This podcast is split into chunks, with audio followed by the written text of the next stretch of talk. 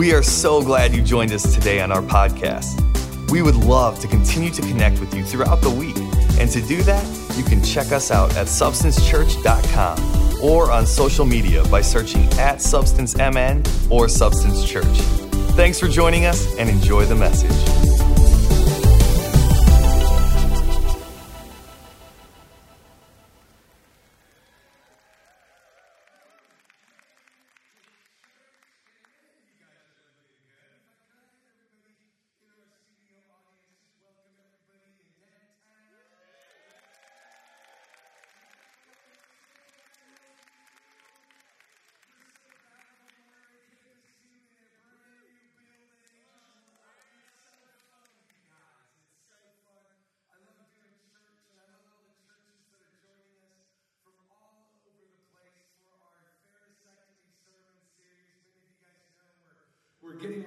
To the 10th anniversary.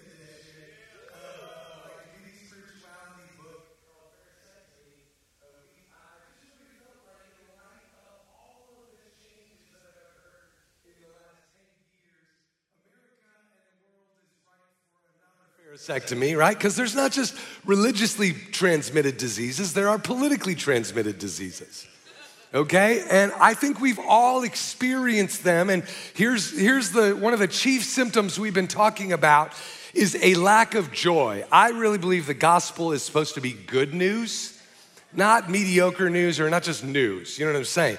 It's actually joy filled news. When you understand the gospel, it's always accompanied with joy. Unfortunately, there's a lot of claims, truth claims, that are not accompanied by joy. And, and so that's really what we've been talking about. And, and, and so in the, in the 10th anniversary edition, there's a couple new chapters that are, are I'm, I'm kind of sneaking in there. It's kind of fun to be able to rewrite a book that you've already written. It's awesome. You know what I mean? Like I, I, I love it because the you know the it's never done, right? But I I I'm going to give you a sneak peek of one of those new chapters today. And, and really, it's actually quite simple. I'm actually going to, I'm going to teach you three words that can change the entirety of your life, okay? What I'm about to teach you, these three words, can actually change the way you parent your kids, the way you disciple people. It can reinvent the way you do, like the way you think about politics. And by the end of today, some of you are going to be like, man, I wish somebody would have told me that like 10 years ago before I wrecked my reputation on social media. Yeah. You know what I'm saying? Like, I, I wish somebody, and, and if you're a note taker, write these down because here's the three words, okay?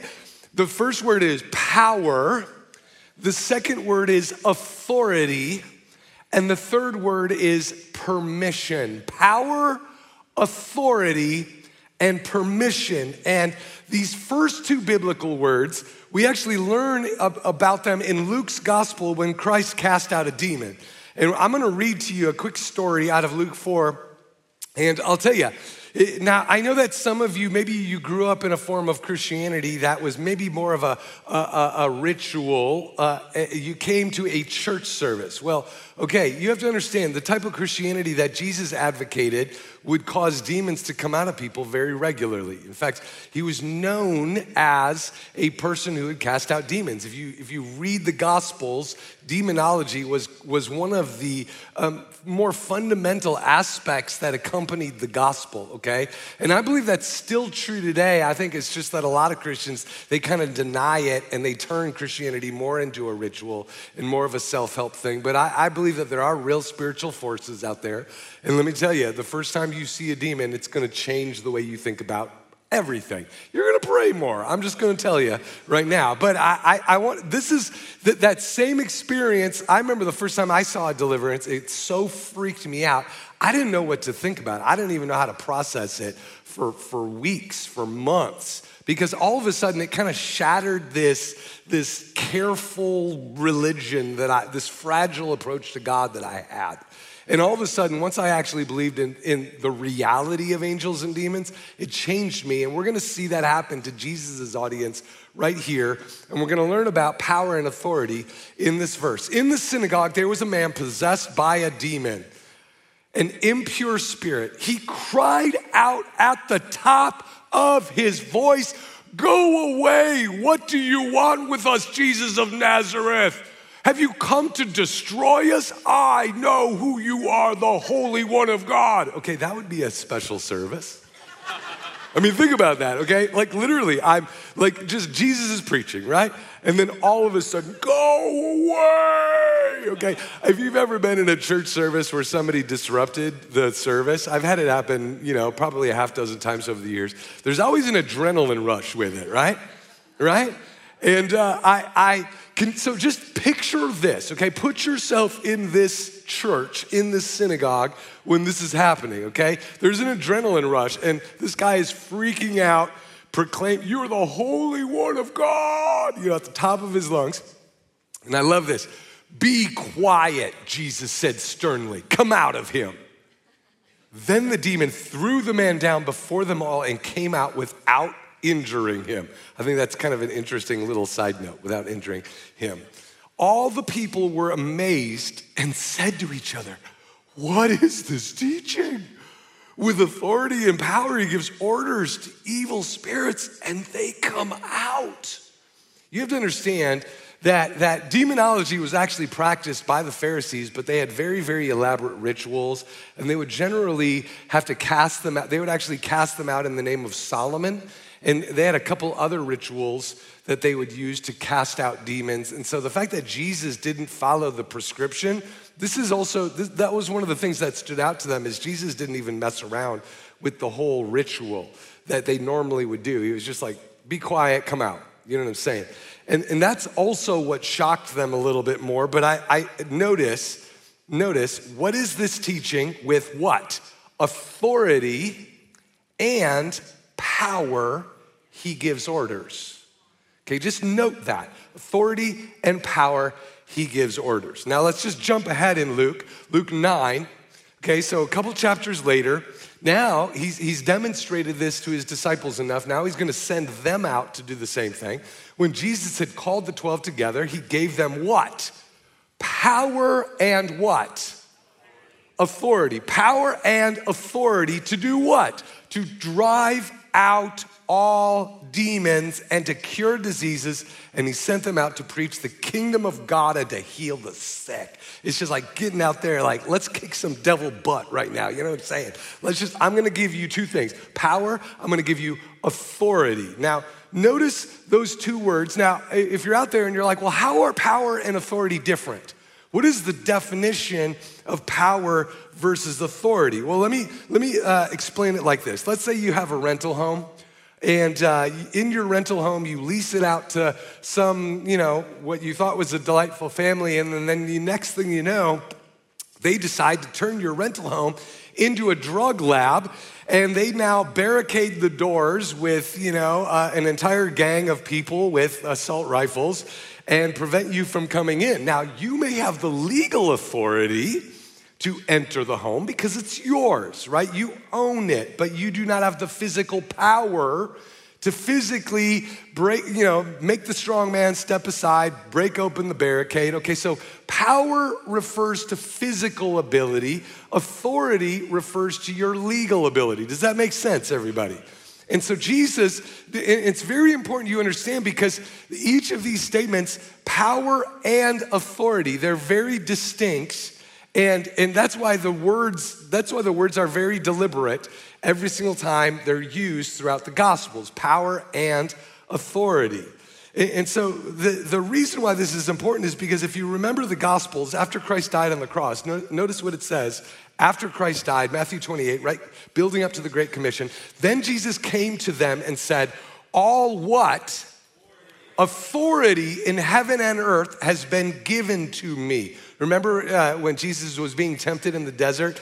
The, the, the devil was like, I can give all of this to you. I'll give you this authority. Jesus knew I'm gonna get authority either way okay? And I'm not gonna get it through worshiping you, Satan. I'm gonna get it through, through uh, staying in alignment with the Father, okay? So all authority in heaven and earth has been given unto me, and then, of course, therefore go, right? In other words, he purchased back officially once for all time, made sure that all of the powers and principalities of hell understand I've got authority, therefore go and make disciples.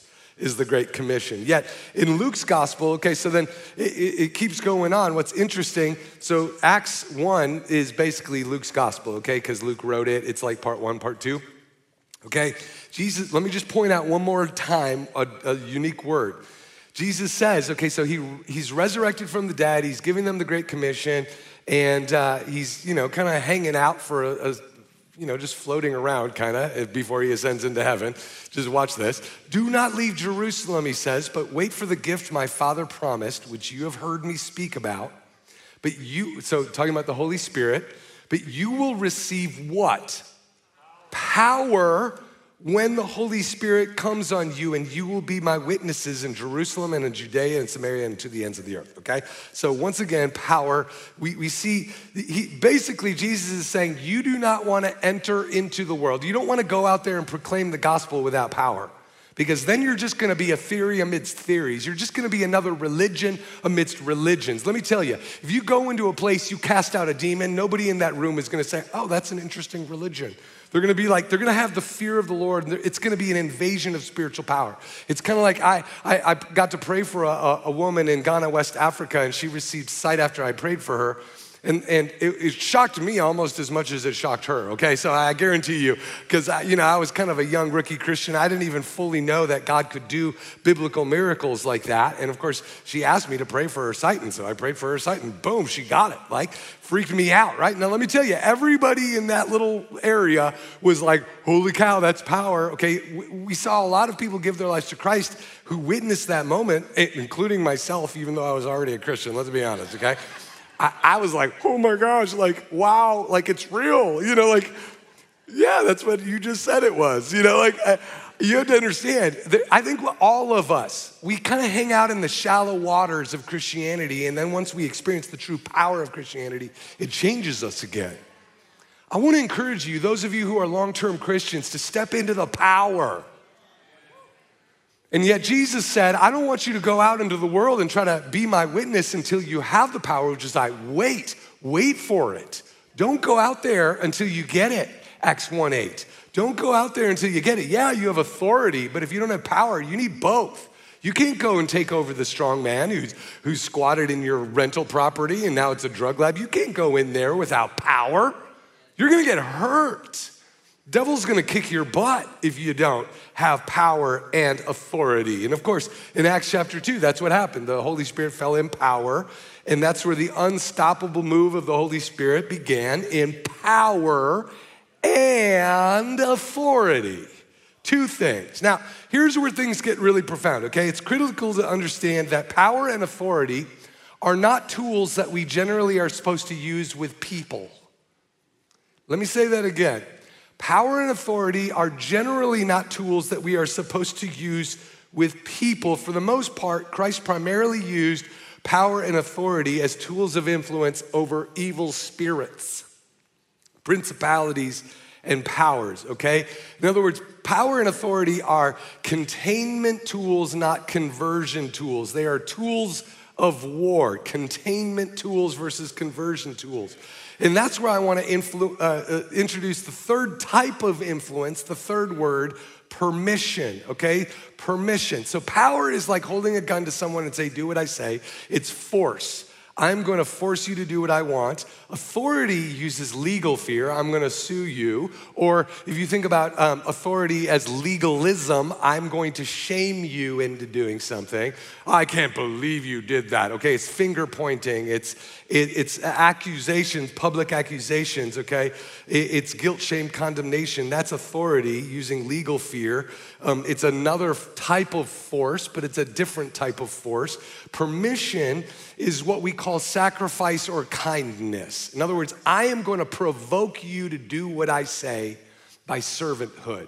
I'm going to compel you to, to feel like I need to do what you say because of who you are and what you've done, okay? Does that make sense? Permission. It's a, these are forms of influence power, authority, permission.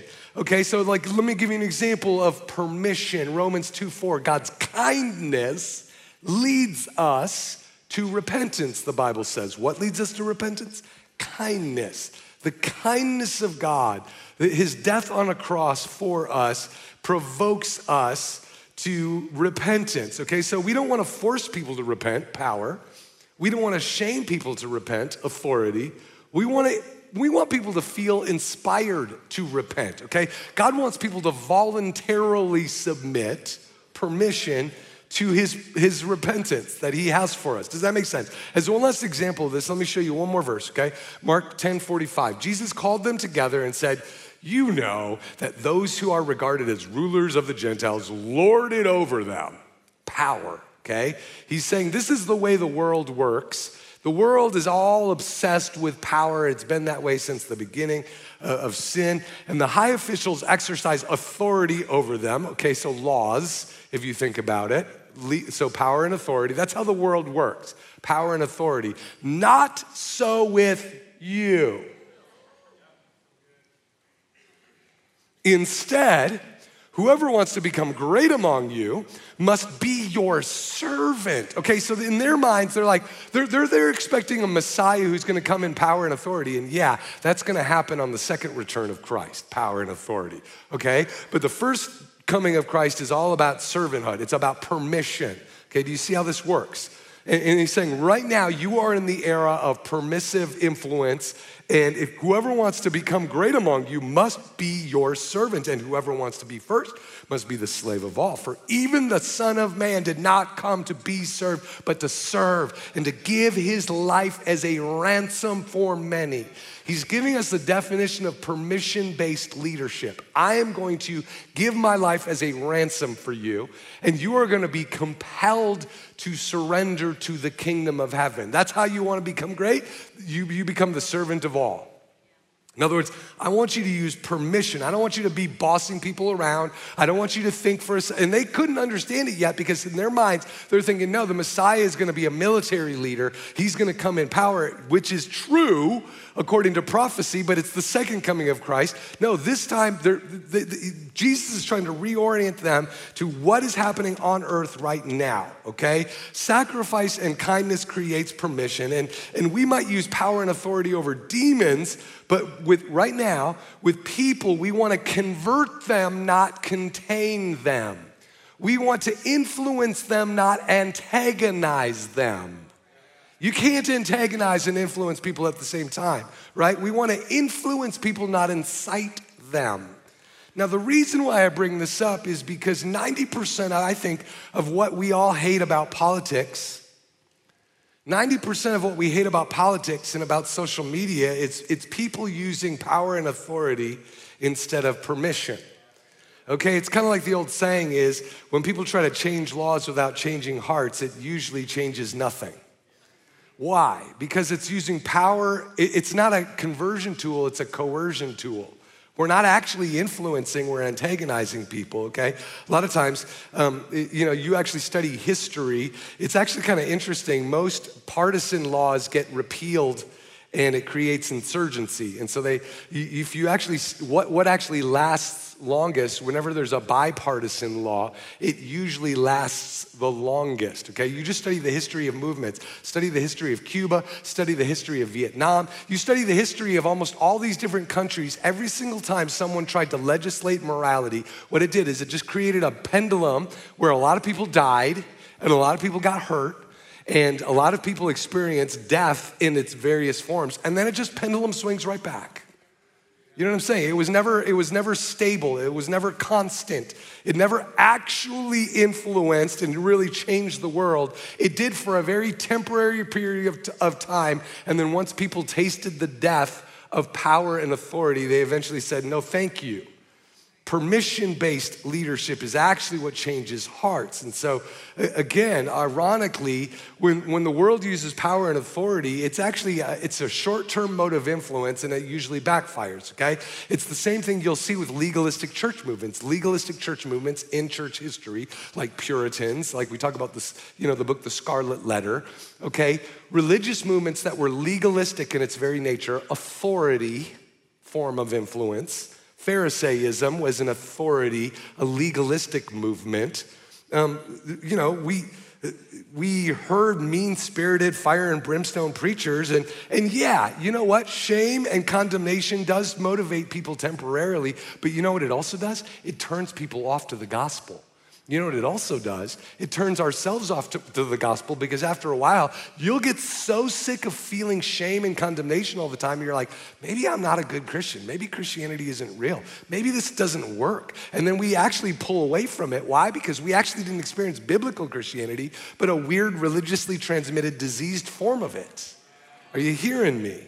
You see, I, I, I noticed that that's, that's why Romans 7 actually teaches that, that power and authority they lead to rebellion. That if you take that approach to the gospel it will always lead to rebellion rather than transformation.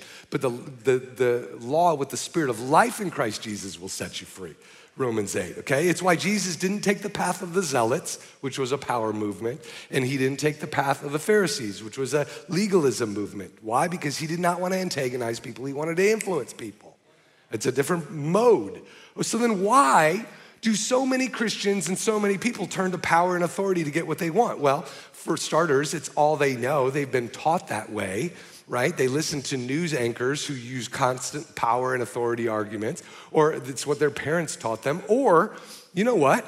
It's actually, uh, for, for, other people, it's an influence shortcut. They know that it can actually influence people. I can shame people to do what they want, right? It, think about it in a parenting context, okay? This will help you, okay? If those of you with small kids, it, it's, it's, when kids are little, it's very, very easy to use power and authority arguments. Why? Because you're five times bigger than them. You can look down on them when you're big, right? And they're little. And they need you for everything. In other words, you have all the leverage, power, and authority. You're five times bigger and they need you for everything. But right around 10 to 14 years old, what happens? There's a lot of things that happen. And I'm not gonna explain all of them, but they start asking irritating questions, one of which is, why?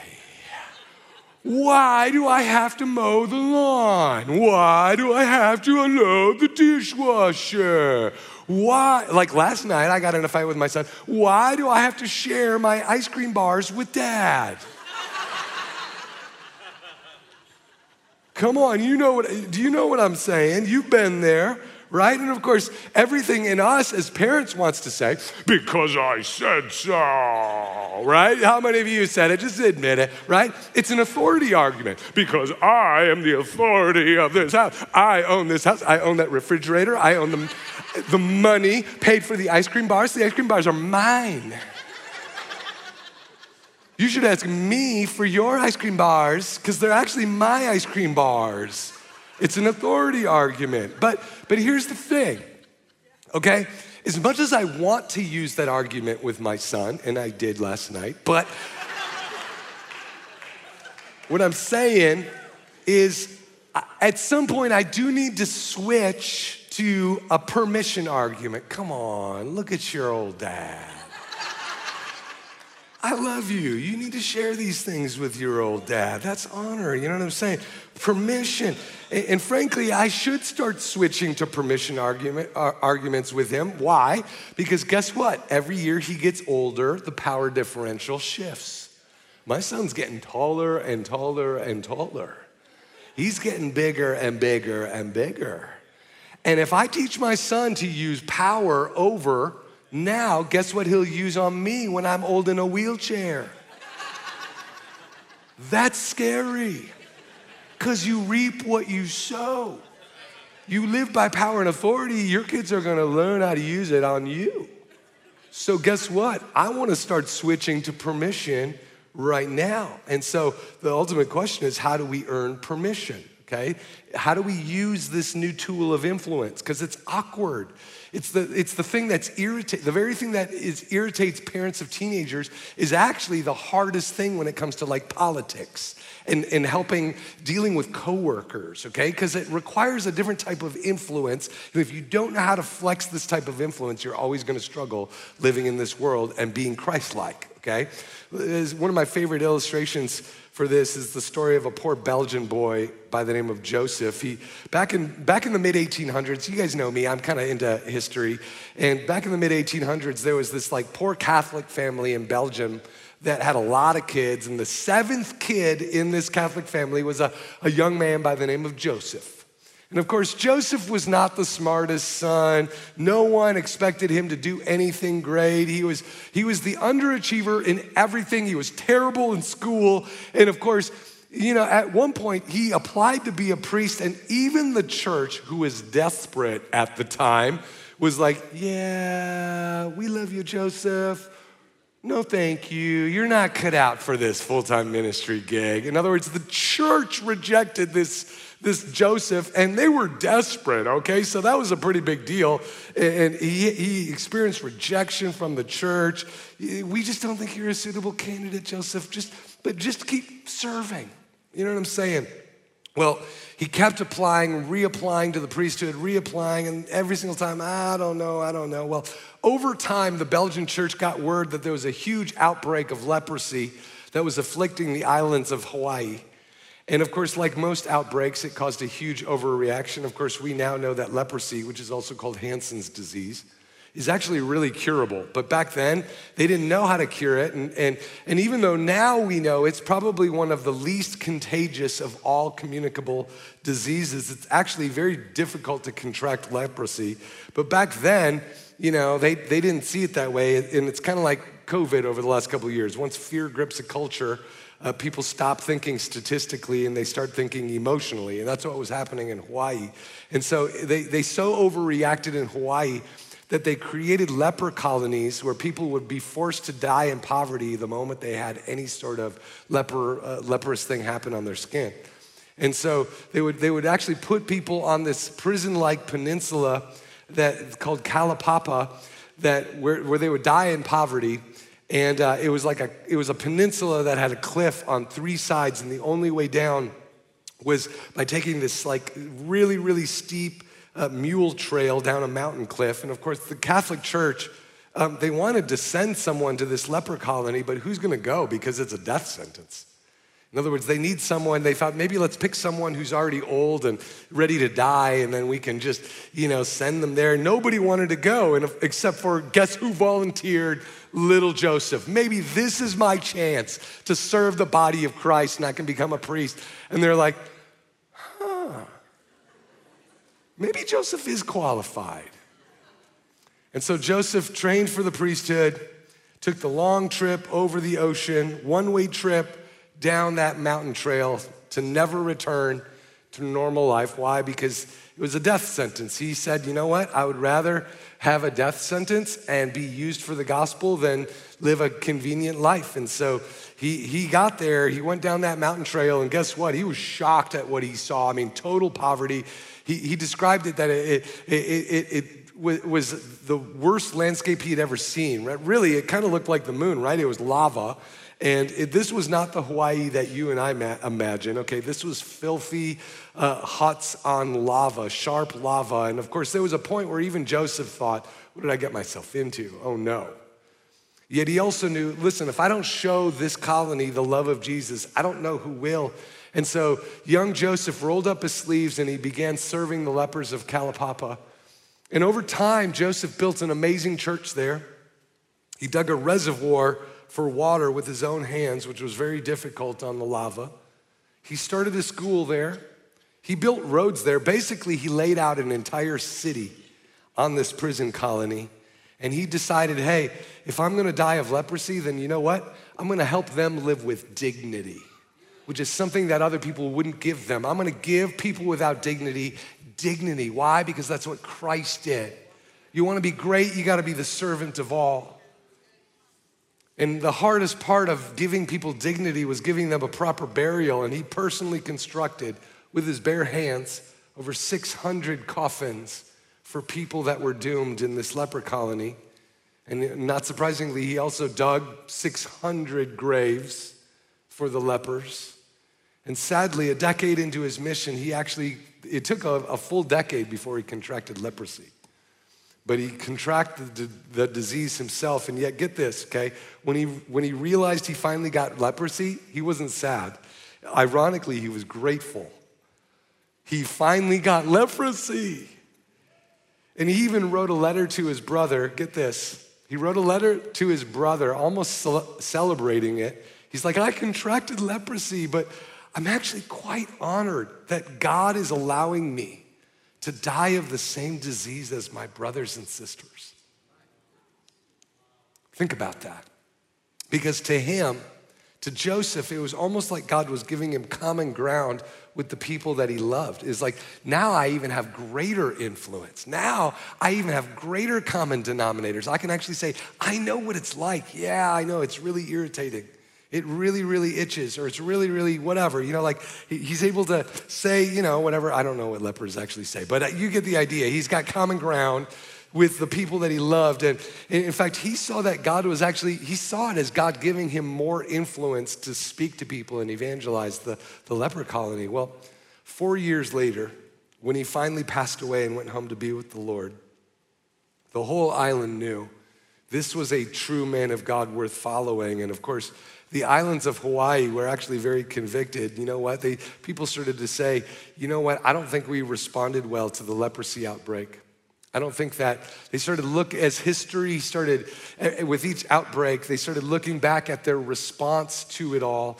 And they were like, you know what? I don't think we responded very well. And Congress started a hospital to study the disease in 1909. In fact, it took until 1969 before Hawaii repealed their draconian laws um, about leprosy. And when all was said and done, Joseph was nominated for sainthood in the Catholic Church. And his day, the day of his death is now a statewide holiday in Hawaii. It's very fascinating. It just so convicted all the, the even the non-Christians on the island. And I, I, this is a picture of, of Joseph from, you know, I, he's now known as Father Damien of Molokai. And if you're interested, you can actually Google a little more about him. Father Damien of Molokai. It's a special day that they celebrate in Hawaii. And I love I love, you know, it's like that old statement that you've heard many times before. People don't care how much you know until they know how much you care. People don't care how much you know until they know how much you care. They don't care about your politics. They don't care about what you think is the truth until they know how much you care. Everybody's got a truth claim. That doesn't mean it's true. Everybody's got passion. That doesn't make it true. That doesn't mean you're actually looking for myself, my interests. Are you hearing me? In, other words, if people, they're incapable of hearing truth if they have not figured out how it ministers to their self interest. That's why the fastest way to earn permission is through sacrifice and kindness. You see, church, at the end of the day, truth will always take one of three vehicles power, authority, or permission. Truth will drive in one of three vehicles. Power is the one that runs on fear, coercion, Authority runs on shame and legalism, and, and it, it really it's, it's threats, finger pointing. Permission creates conviction, inspiration, and ultimately submission. And so the question is not do we have the truth? The question is have we earned the right to share the truth through sacrificial love? Because the truth is, all non believers are teachable to someone. The question is, are they teachable to us? Why or why not? Have we earned the right to speak it? I, I think there's, that's really one of the biggest problems in Christianity is we think that truth automatically makes us credible to share it. No, it doesn't. Servanthood does. Kindness leads to repentance. I, I think one of, and, and, I know that I'm preaching to the choir for a lot of you. I, one of the reasons why I love this, this church is because you guys are doing it in so many areas. I was just thinking about the fact that our church is now one of the top food distributors in Minnesota to, to disadvantaged people. Come on. It's you guys serving countless hours at Manna Market and love this city. You guys are earning the right to speak truth to power. Or I love the fact that our church is leading foster care in the state. Come on. You guys are earning the right through sacrifice and servanthood to speak truth to power. But you know what? We're just getting started up in here, church. Because I want to take over in other areas too. And, and the best part is we don't have to play the power games of the world in order to earn their permission and their surrender. And so let me end with a, on a practical note. People ask me all the time, well, yeah, but Pastor Peter, I'm kind of desperate. People just don't seem to be listening to me. And so, you know, I, I think when, when, when, when we're feeling desperate, we start wanting to take shortcuts. My neighbors won't turn off their music at 2 a.m right? How do I influence them? How do I influence my coworkers who are just, they feel like they're kind of conspiring against me? What do I do if my spouse just is not listening? My kids aren't responding? What do we do? Well, um, for those of you who have been at Substance for a while, you've heard of me uh, talk about something called the traffic light of influence, the traffic light of influence. And I, I want to show it to you if you, uh, like, if, if, if uh, uh right here, traffic light of influence, okay? And, and if you're out there, basically what it is, is it's a list of 17 different ways that you can influence a hopeless situation. And of course, if you're, if you're, if you're not at one of our physical locations, you can just just hold your camera, your phone camera up to the QR code on the screen, or just Google Peter Haas and traffic light and it'll show up, okay? Um, Google Peter Haas and traffic light. But really, the idea behind this is 17 ways to influence a hopeless situation.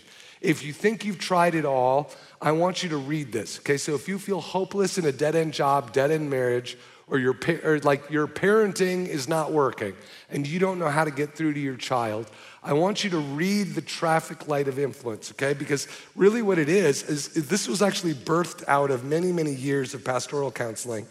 And uh, early, early on, I, I remember I would talk to a lot of parents who were hopeless about their kids or, or, people that were hopeless about their marriage, and they would always say the same thing. And it was this Pastor Peter, I've tried everything. I heard that line so many times. I've tried everything. And of course, as I would listen to them talk, I would actually, what I learned over time is no, you didn't try everything. You feel like you've tried everything, but really what you did was you tried the same three or four things over and over and over and over and over and over and over and over again, and it's not working. So you haven't tried everything, you've just tried the same thing a million times, okay? But you haven't tried everything. And so what I would do is, and so then what would happen is they would get stuck in a depression loop which is what happens when you keep taking the same tactic and it's not working the same thing, the same way for you, okay? So your tactics have to change, your mode of influence has to change. And sometimes that's very, very uncomfortable because it's like learning a new dance, it's like learning a new hobby, it's like learning to talk differently, think differently, act differently, and it's hard, right? Because come on, let's be honest, we don't like to change, do we? You know who you are right? And so the big idea behind the traffic light of influence is to help Christians discover healthier ways of influencing the world. And of course, these 17 options, they're, they're not meant to be the exclusive. There's probably 90,000 options. I just picked 17 uh, just to help be helpful. And I, I put them into three categories. Uh, like a stoplight green, yellow, and red. And the reason why it works like a stoplight is because the green light category, these are eight different inspirational forms of influence, permission based influence. Things like prayer, things like servanthood, things like empathy, things like professional consultants. And a lot of people, though, the reason why it's so important is a lot of people, they jump immediately to yellow light forms of influence, okay, which are called crisis forms of influence. Things like confrontations, and, and, let's be honest, confrontations can get a little sticky. It requires wisdom, it requires timing, it requires tact.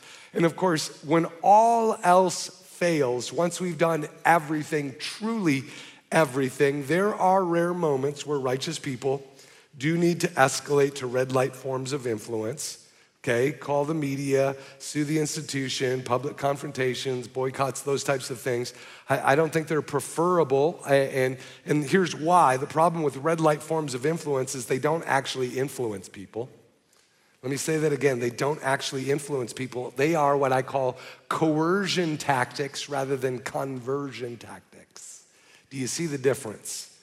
Coercion versus conversion it's containing evil versus transforming it. And there are rare moments when it is necessary to contain evil when we're not going to be able to transform it. But you got to remember these types of behaviors, these forms of influence always create collateral damage. And unfortunately, that's what's happening in our culture right now. The reason why the political dialogue has gotten so dysfunctional in our country, it's because we're no longer trying to influence each other, we're trying to coerce each other. We're just threatening each other. We're just finger pointing at each other. We're no longer actually influencing people. In fact, there was even a study on social media the odds of influencing someone over social media now. Nobody's listening anymore uh, when it comes to that kind of stuff because they're already, they've already muted the people that don't agree with them. And so basically, everybody's getting a steady diet of people that agree with them, and they just kind of psych each other up like, yeah, aren't they the enemy? In other words, we're, we're no longer influencing each other. We're, we're, we're, all we're doing is propping up our own insecurities and our own self esteem with people that agree with us. Okay, so the, the problem is, is there's a few people in the middle who are actually winning people. Think about it. You see, the reason why these ideas are profound is we live in a diseased culture that automatically jumps to red light forms of influence as their default. And unfortunately, it's starting to infect the church again, causing us to actually start to live more like the Pharisees and the way that they influence the world than, than Christ, who actually set the standard for us. Rather than being a last resort, they're now a starting point for many Christians. And as a result, you know what? We're, we're, trans, we're transmitting pain instead of transforming pain. And that's what I want to rescue you from is I want to rescue you from a life of transmitting pain. And so that's why as one last scripture and I'm going to end with this. That's why Paul said it this way when he's talking about permission-based influence, for though we live in the world, we do not wage war as the world does. The weapons we fight with are not the weapons of the world. Talking about power and authority games on. In other words, the, the world is gonna always turn to these things because that's all they have. It's like, it's like Peter on the night Jesus was betrayed. He turned to the sword and Jesus said, No, no, you live by the sword, you die by the sword. You live by carnal forms of influence, you're gonna die by the same carnal forms of influence. No. We live by the power of God. Jesus said, Don't you understand? I could just call my Father in heaven. He would give me, uh, you know, legions of angels hundreds of thousands of angels. Come on. You don't need to sit there and like swing your sword. And yet, that's what a lot of people look like right now. They're just like, oh, I'm desperate. I'm desperate. You don't understand, Peter. I've got to say this on Facebook.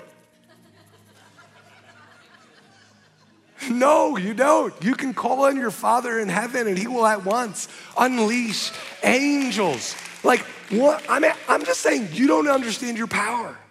You see, the wep- we don't live with those weapons. And if you say that those weapons, I don't know if, I, if prayer is that powerful. I think, I think my social media page is more powerful than prayer. Okay?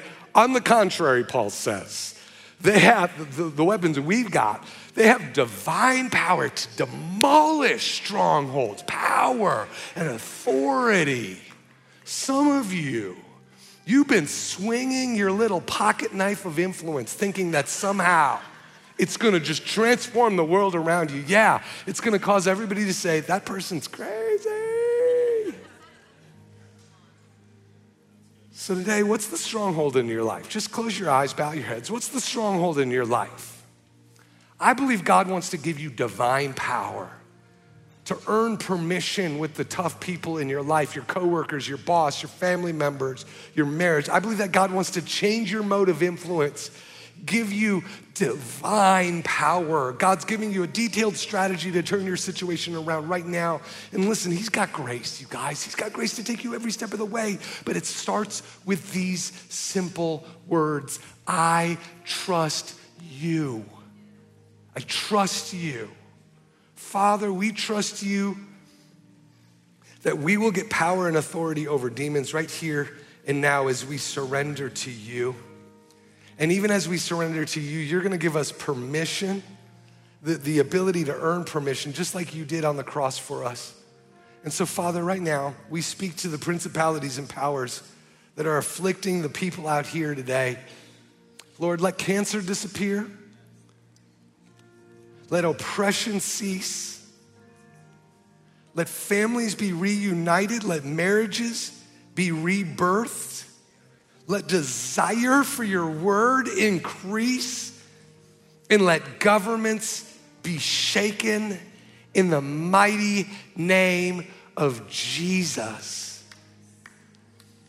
And if you're here and you're new to this whole God thing, I just want to say a, a, simple little repeat after me prayer. Maybe you've never experienced true, the true power of Christianity. Christianity has just been a religion amidst religions.